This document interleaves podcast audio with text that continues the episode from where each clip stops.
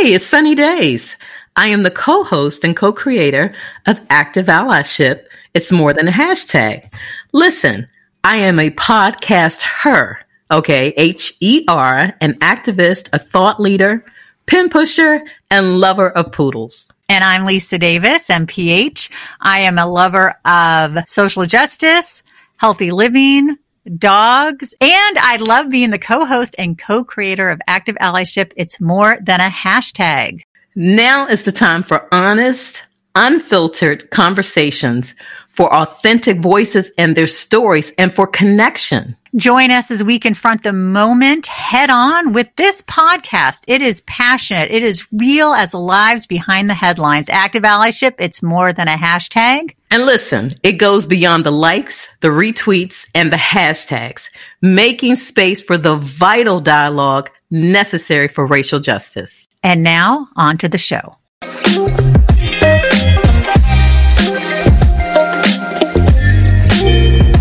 Hi, I'm Lisa Davis. So glad you're listening to Active Allyship. It's more than a hashtag. Unfortunately, Sunny is away today.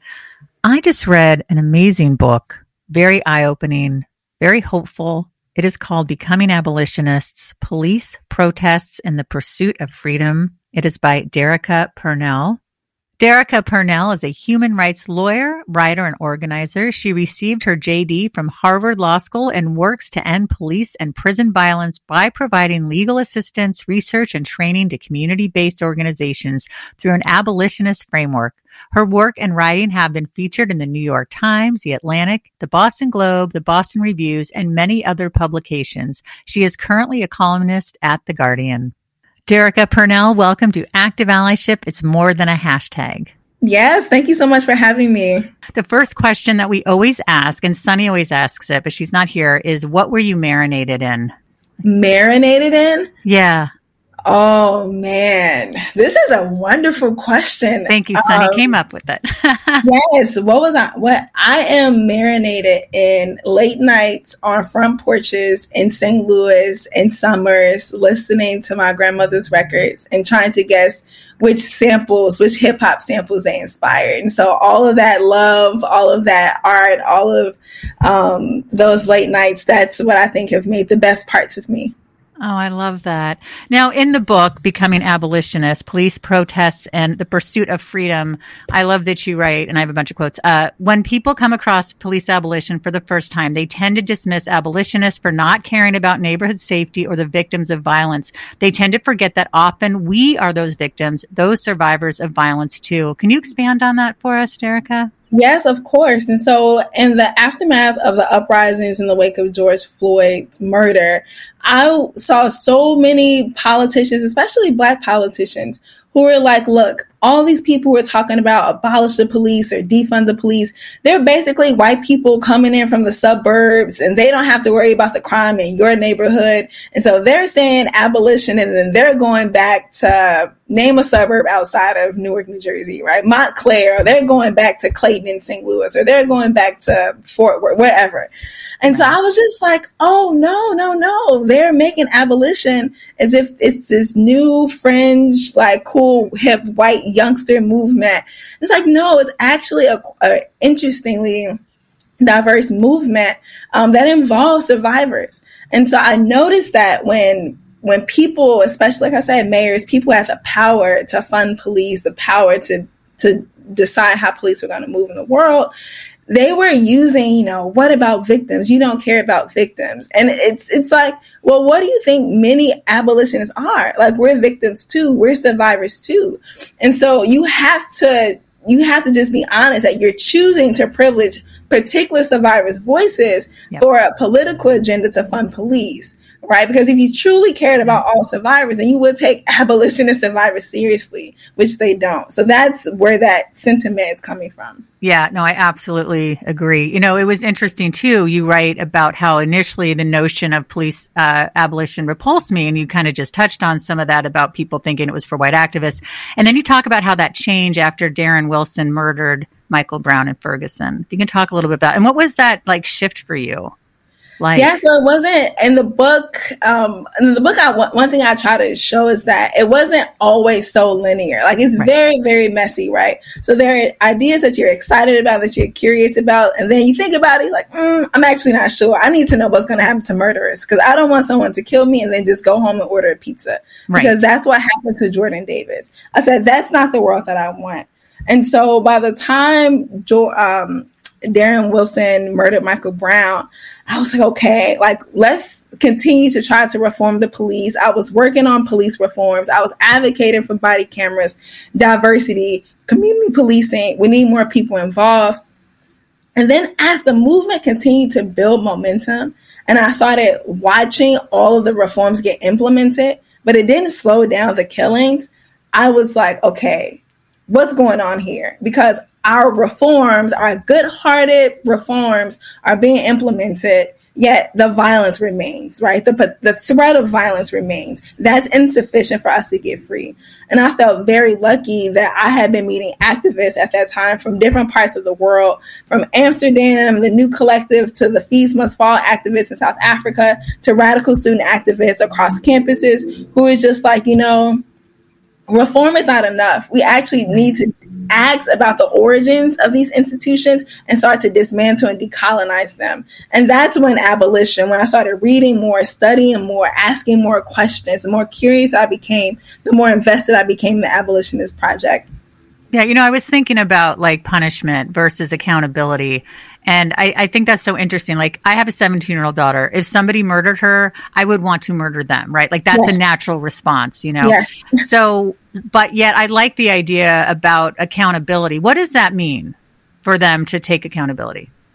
Well, it depends, right? And so, right abolition is a process is always going to be in the making and i hope that the reasons why people want to become abolitionists today are very different from the reasons why people want to become abolitionists in the future so for example right now there are like 14 to 16,000 murders every year the reason why people kill people vary right? When I mm-hmm. initially asked her, what about the murderers question, murderers was just such a blanket category right. of people waiting to run into your house and like do a horrible thing to you at night the more I started researching and understanding what this category of murders meant, how uh, homicides actually take place, I was just like, oh, wow, wow, wow, wait, wait, wait. A lot of these murders happen because men are trying to control women and their sexuality. A lot of these murders happen because of a property dispute. A lot of these murders happen because someone's trying to take money from someone and it goes wrong.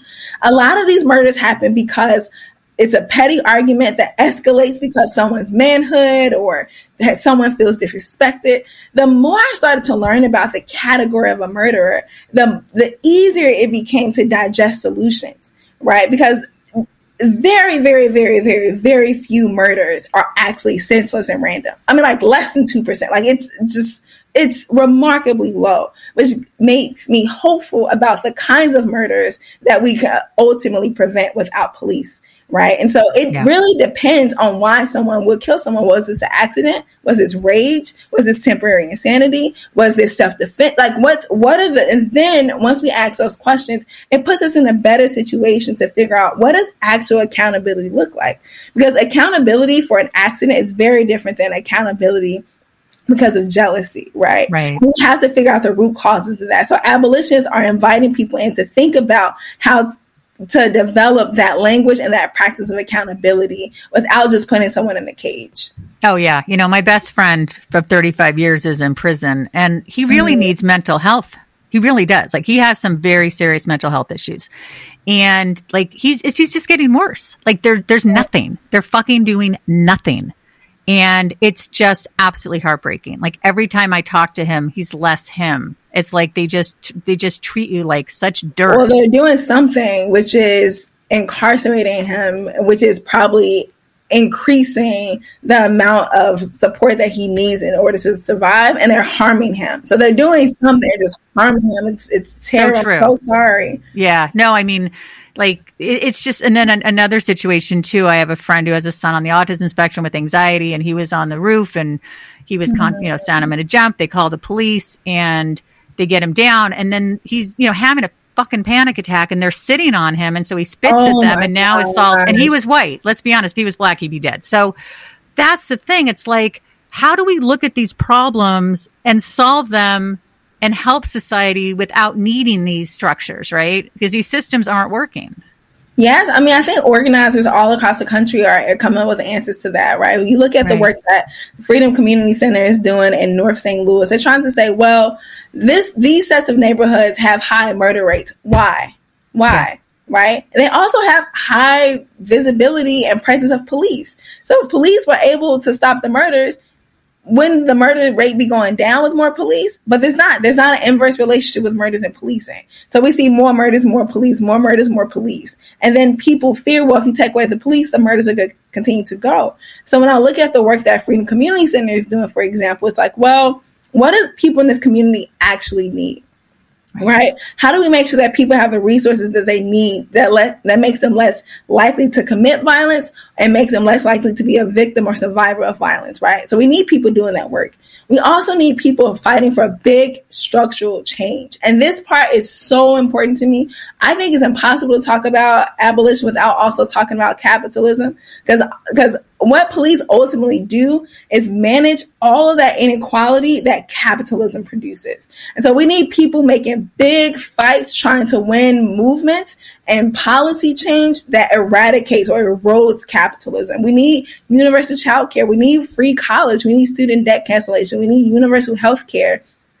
Because once you have these larger systems in place, what you do is put people in a position to be empowered, to have some level of self determination, to get out of situations that they may be in because they're in precarious, right? right. If I'm in an abusive relationship and I don't have childcare, I don't have anywhere to go, there's maybe a shelter that I don't feel safe going to.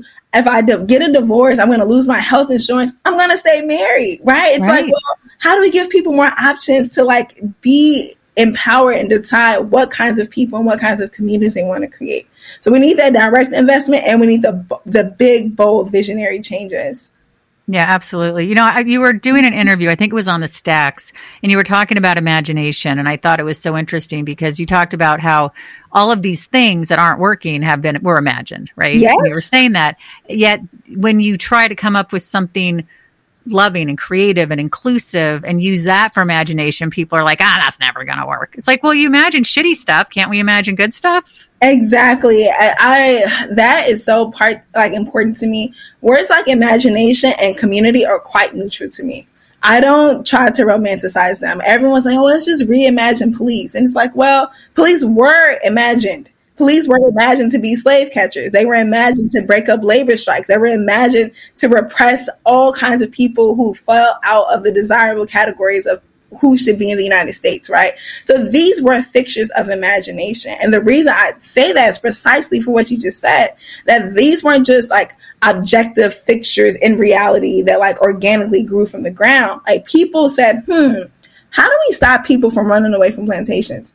Oh, we send people to go catch them we that's an imaginative response. Right. How do we stop people from running away? We put them in cuffs. We put them in a cage. We create slits in their door so we can slide food to feed them. These, this, so we imagine tools of oppression all the time, and we have to think about that as imagination, precisely for what you just said. Because then, if we have the power and capacity to imagine that violence, and we have the imagination to then dismantle it and build something more beautiful in its place. So first of all, I really hope you'll come back. I know you're very popular. You got a lot going on, but Sunny would just, you know, as a black woman, I want her in on this conversation. She's awesome. I was going to swear again, but I don't need to. Please have me back. I'm more than happy to come back. Derecka, I could talk to you forever. I have so many pages of notes. I think you're amazing. I love what you're oh, doing. Thank the, you so much. Of course, again, is becoming abolitionist, least protest and the pursuit of freedom. And I love the cover. People have got to get this book. Tell us all the ways we can find you.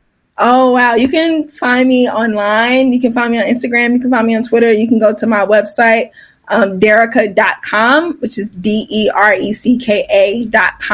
And on my website, there's a list of resources of abolitionist material, organizations, just a bunch of stuff where people can go and find out more. Thank you so much for listening to Active Allyship. It's more than a hashtag. Please be sure to rate, review, and subscribe so you never miss an episode. Tell your friends and family.